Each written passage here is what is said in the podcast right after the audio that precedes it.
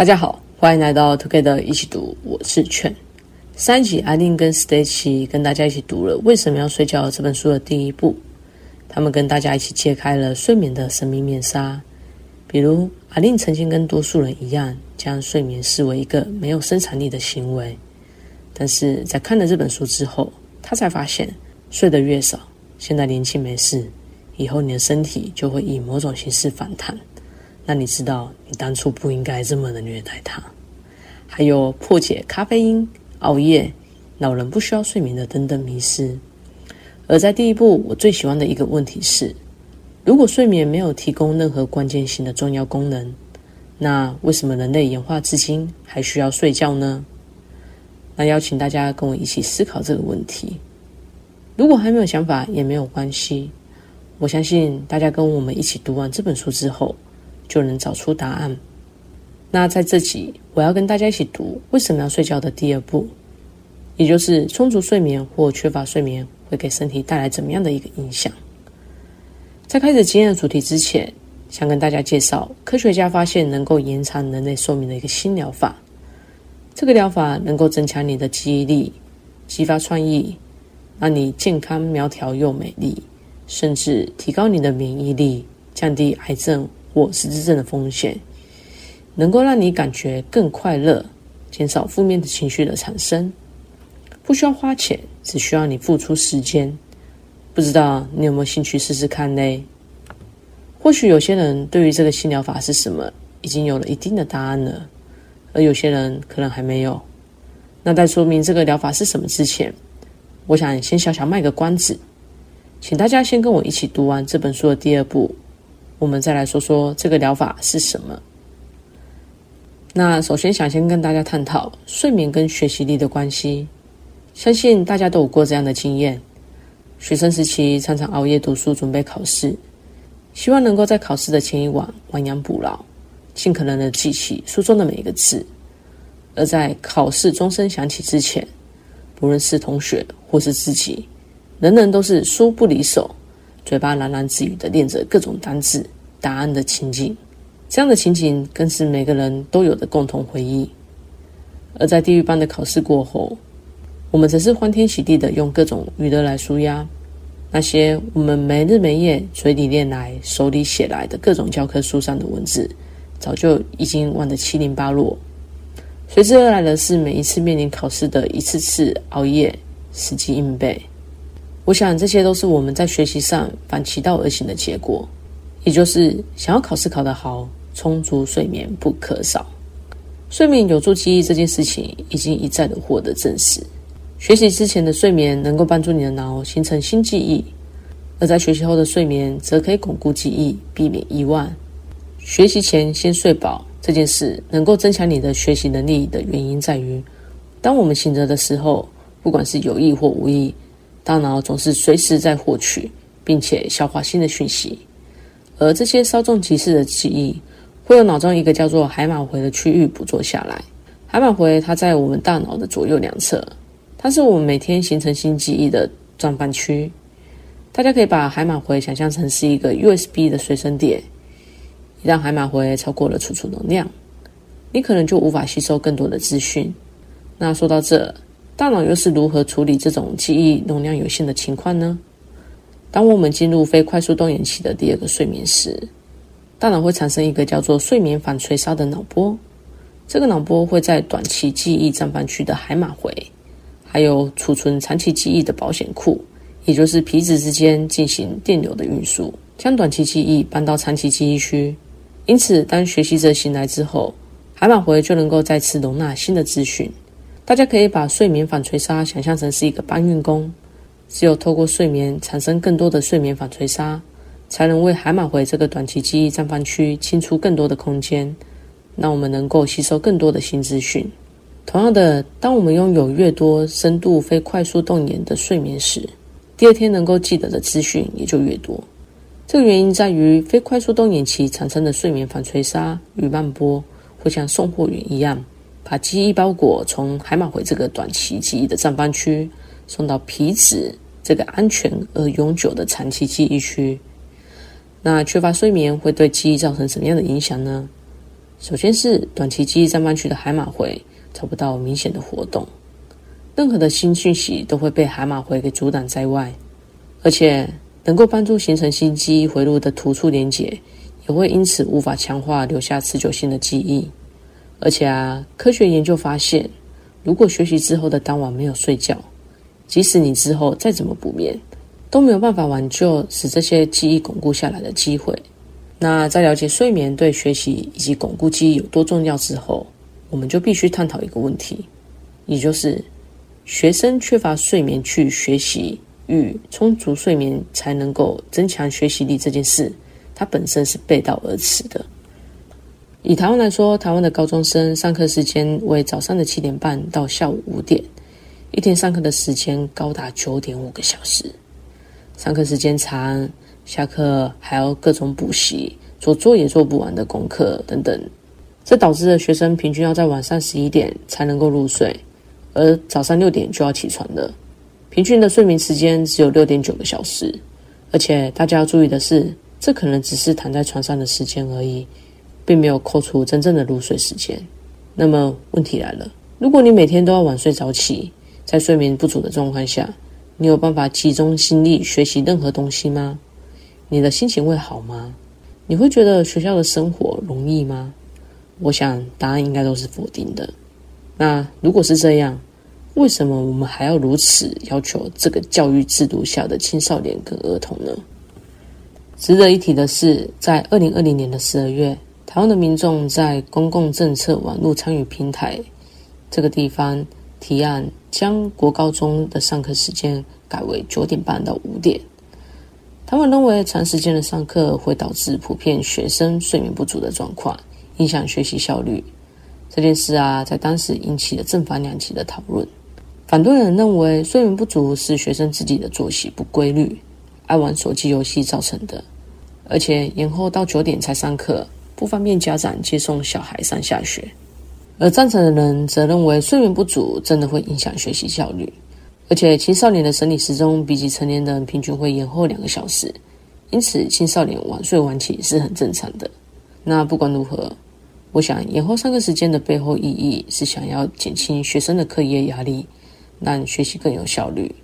因此，相关的配套措施如果能够做好，或许能够尽可能的完成这个目标。比如在交通不便的地区增加校车或公车的接驳，减轻家长接送的压力。或者调整课纲的内容，减少填鸭式的课程等等，或许都有助于减轻学生以及家长的压力。说到这，将国高中上课时间改为九点半到五点的提案，最后的结果又是如何嘞？教育部规定，台湾从今年的八月一号开始延后上学，高中生可以在八点十分的时候才到校，而中小学生则是部分采用。我想这样的结果可能是曾经是学生的我们没有办法想象的。那我自己啊，很开心看到台湾的学生能够勇敢的表达意见，为自己的权利发声，透过公民提案让不同的声音被听见。或许改变很微小，但我相信透过公共辩论，我们一定能够找出一条共同的道路。那接下来我们将谈谈睡眠不足如何对大脑造成毁灭性的影响。不知道大家有没有想过，我们能够在每晚少睡多少个小时，连续几个晚上的情况下，仍然能够维持大脑的一些重要运作？科学家的研究发现，即使每个晚上睡眠六个小时，长期下来仍然会有不良的影响。他们将受试者分成四个实验组，第一组连续三天不睡觉，第二组则是每晚可睡四个小时。第三组每晚可睡六个小时，而第四组每晚可以睡八个小时。他们发现，连续六晚只睡四个小时的人，表现与那些二十四小时没有睡的人一样糟；而那些连续十晚只睡六小时的人，表现失常的程度跟二十四小时没睡的人一样。另外啊，在这个实验中，他们发现受试者一个很特别的反应，也就是在睡眠剥夺的情况下。受试者会完全的停止反应，不知道大家有没有过这样的经验？在长时间的睡眠不足开车，结果开到一半发现自己睡着了，然后在醒来的瞬间发现车子仍然继续前行。这件事啊，其实很可怕，因为这是注意力短暂丧失，这种情况叫做微睡眠。它会在几秒钟的时间，眼皮近乎合上，或者是完全的闭起来。这个情况发生于睡眠时间常常少于七个小时的人，而这也是因为疲劳驾驶而导致事故的原因。因为我们会在这只有短短几秒的微睡眠时间，知觉完全丧失。想象一下，如果在开车的时候发生让你丧失知觉的微睡眠，即使只有几秒钟，也足以让你失去对方向盘或踩刹车的控制力，导致事故的发生。甚至有研究指出，疲劳驾驶和酒后开车一样的危险。睡眠四到五个小时，肇事几率会增加三倍；如果睡眠时间小于四个小时，肇事几率更是会增加到十一点五倍。那在我知道这样的资讯之后啊。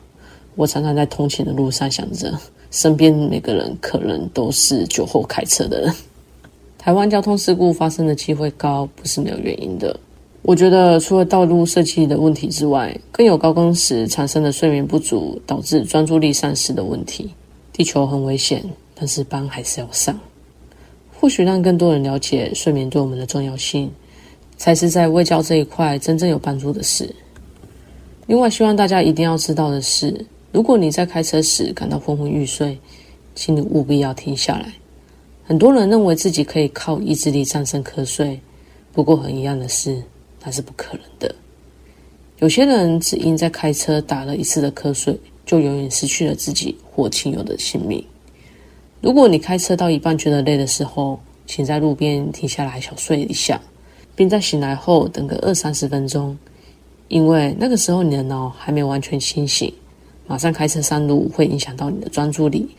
而且要记住的是，这样的小碎片刻在触发的效果，只会在你一次次的使用之后，效果越来越弱。说到这啊，小睡四十分钟到两个小时这件事，对我们的专注力到底有没有帮助？曾经有个以长期飞行的飞行员为对象的研究，研究者指出，比起睡眠剥夺，已经持续了半天以上再小睡，较早的进行小睡能够减少瞌睡的发生。降低飞机降落时的风险。说到这啊，作者也提了一个人人都想要或者认为自己可能有的少睡基因。不知道大家有没有看过，有一些人一天只要睡三四个小时，还能够精神很好，或者自己就是这样的一个人。我想大家都想要能够用少少的时间睡眠，剩下的时间拿来做自己想做的事。但是少睡基因其实真的非常的稀有，人类族群中只有不到一趴的人。才能够真正在睡眠时间有限的情况下，恢复脑部的各种功能。比起拥有少睡基因，你被雷打到的几率反而还高上许多。而缺乏睡眠对大脑又会有什么影响呢？首先是容易失去理智、情绪失控。人的左右脑有一个杏仁体，这是启动像恐惧、焦虑、愤怒这些情绪的关键热点，而这也跟战或逃的反应有关。在缺乏睡眠的时候，能够抑制冲动、理性思考的前额叶皮质的控制能力会下降，于是我们很容易情绪失控。而除了杏仁体之外，在脑内深处也有一个对奖赏、刺激事物会有过度活跃反应的情绪中心，叫做纹状体。缺乏睡眠，除了会让我们容易情绪失控之外，也会更容易让我们追求奖励、刺激。而睡眠不足会在这两个极端的情绪下大幅的摆荡。当情绪摆荡到杏仁体时，会容易让我们产生忧郁、怀疑人生意义，而导致自杀；而当情绪摆荡到纹状体时，则会因为追求刺激产生酒精成瘾、毒品成瘾等等的不良后果。那既然睡眠不足对大脑产生的危害这么大，精神病有没有可能跟睡眠不足有关呢？答案是的，没错。作者认为，并不是所有的精神病都是由睡眠缺乏所引起的，但他认为睡眠困扰是许多精神病引发或者是维持的因子。目前，睡眠障碍和精神病的关系还没有得到应有的重视，但充足睡眠在治疗精神病上仍然有一定的潜力。另外，阿兹海默症在现今的社会越来越普遍了。而阿兹海默症与睡眠也存有一定的双向关系。当我们进入了深度非快速动眼期时，大脑有一个胶淋巴系统会将囤积在脑中的有毒废物给清除，其中一个废物叫做类淀粉蛋白。当我们没有得到充足的睡眠时，胶淋巴系统就会无法运作排毒，脑中的类淀粉斑块就会越积越多，而脑部类淀粉蛋白的沉积，它可能就是阿兹海默症产生的主因。那在聊完睡眠不足对大脑造成的影响之后，接下来我们来聊聊睡眠不足又会对身体带来哪些危害。很不幸的，睡眠不足会对身体造成全面性的影响。包括心血管系统、代谢系统、生殖系统与免疫系统。首先，先来聊聊心血管问题。当我们睡眠不足时，身体的交感神经系统会过度活跃。交感神经系统呢，是能够启动身体战或逃的反应系统。当我们遇到压力时，它能够调动我们身体的各个功能，比如呼吸、免疫功能、血压到心跳速率等等，以应对可能发生的危险。而交感神经系统通常只会维持短暂的时间，大约只有几分钟到几个小时。交感神经系统如果长时间的处于活跃状态，我们的身体就会像一辆过度使用引擎而没有休息的汽车。长期处于紧绷的身体，各个部位会逐渐出现磨损甚至损坏的现象，比如心血管问题就是其中之一。当我们睡眠不足时，脑内会分泌一个叫做皮质醇的压力激素，它会受到交感神经系统的刺激，不断的分泌激素，这会导致血管收缩，让血压飙得更高，产生高血压。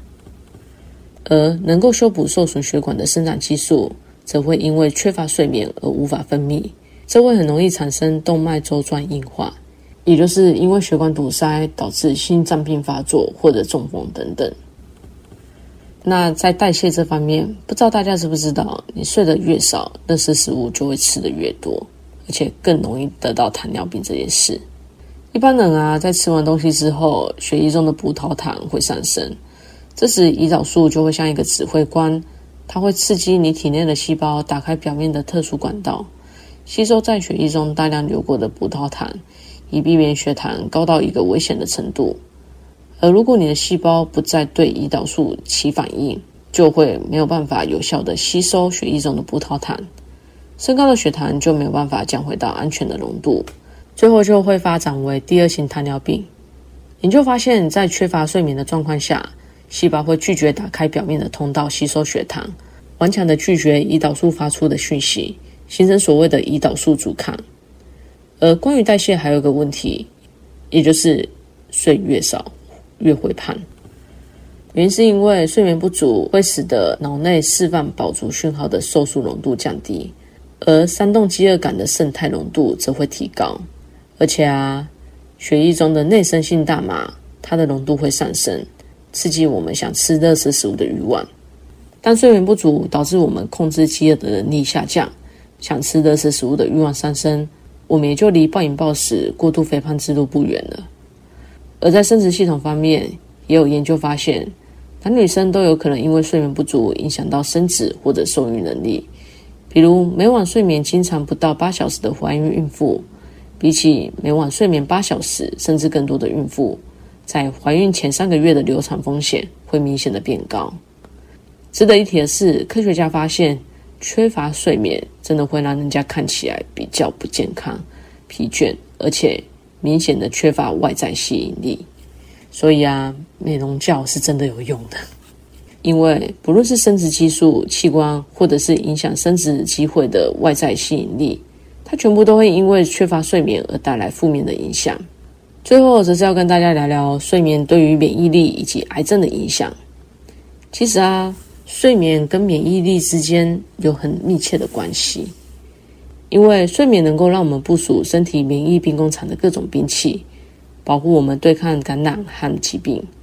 当你生病时，免疫系统就会主动的刺激睡眠系统，要求更多卧床休息的机会，帮助加强战力。而只要你减少睡眠一个晚上，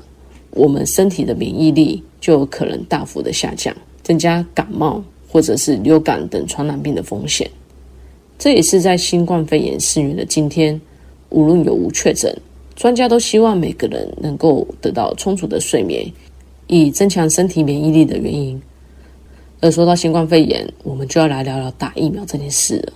有些研究发现，在试打疫苗前一个礼拜，每晚可以睡七到九个小时的人，它能够产生比较强而有力的抗体反应，显现出强壮而健康的免疫系统。和睡眠充足的人比起来，睡眠不足的人，他的免疫力反应可能会低于五十趴。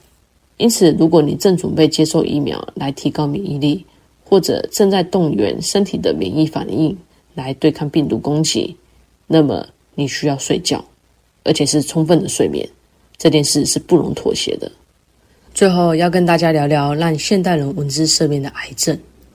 已经有研究指出，缺乏睡眠会鼓励癌症的增长与扩散。它会使得一种专门对抗癌症细胞，叫做 M1 细胞的巨噬细胞数量减少，并且增加一种叫做 N2 细胞的巨噬细胞的数量。而 N2 细胞它会促进癌症的增生，因此睡眠品质不良，它会提高罹癌的风险。而且啊，如果癌症已经发生了，也会助长它快速增长。事实上，睡眠干扰和癌症之间的连结已经有十分确凿的科学证据了，而这也促使世界卫生组织正式把夜班工作归类为可能的致癌因子。那以上就是这集的内容，我们介绍了充足睡眠对记忆的帮助，还有缺乏睡眠会对大脑以及身体带来怎样的影响。那回到我在节目开头跟大家介绍，能够让你记忆提升、健康美丽长寿的那个新疗法。不需要花钱，只需要你付出时间。相信说到这，大家已经很明确的知道这个疗法是什么了。没错，就是睡觉。我想，睡觉带来的好处，就算只是其中一项，都会让人趋之若鹜的花钱想要获得。但有趣的是，一个不需要花钱，只需要你花时间就能一举数得的方法，我们竟然都没有发现。我想，睡觉这件事，就像作者所说的。是需要为教推广的，只有更多人知道睡眠带来的好处，我们与我们的亲友甚至社会才能更健康、更有活力。最后啊，想跟大家分享一件事，就是我在写这集稿子的时候，一边写就一边想到阿令在做这本书的内容说的话。他说啊，这本书根本就是知识百科，读的时候觉得很有趣，但要同样以有趣的方式跟大家一起读这些知识。就没有这么容易了这件事，我很赞成。其实啊，在写第二部的时候，我觉得睡眠对于学习、还有大脑以及身体有太多重要的影响了，所以我就巴不得把每一个所见所得都分享给大家。但里面涉及太多专业术语，还有缺乏睡眠对身体和大脑造成不良影响的原理，写到后来啊，我都觉得对大家很不好意思。就觉得塞太多东西给大家了，然后可能会造成大家的负担。如果大家有兴趣想更深入了解睡眠对我们影响的话，强烈推荐大家可以买这本书来读。我觉得它会改变我们对睡觉的看法，以及破解我们对睡眠的各种迷思。因为回到那个问题，如果睡眠没有提供任何关键性的重要功能，那么为什么人类演化至今还需要睡眠呢？节目的最后，想问大家的是：如果有一种疗法能够增强你的记忆力、激发创意，让你保持身材苗条又美丽，提高免疫力、延长寿命、降低癌症或者失智症的风险，甚至让你每天都快快乐乐的，减少负面情绪的产生，不需要花钱，只需要你每天花七到九个小时睡觉，那么你有兴趣试看看吗？如果喜欢我们的节目，也请给我们五星好评，并且推荐给身边你也喜欢阅读的朋友。也欢迎留言写下你对自己的想法与意见。祝大家有个愉快美好的一天。Together 一起读，与你下次见。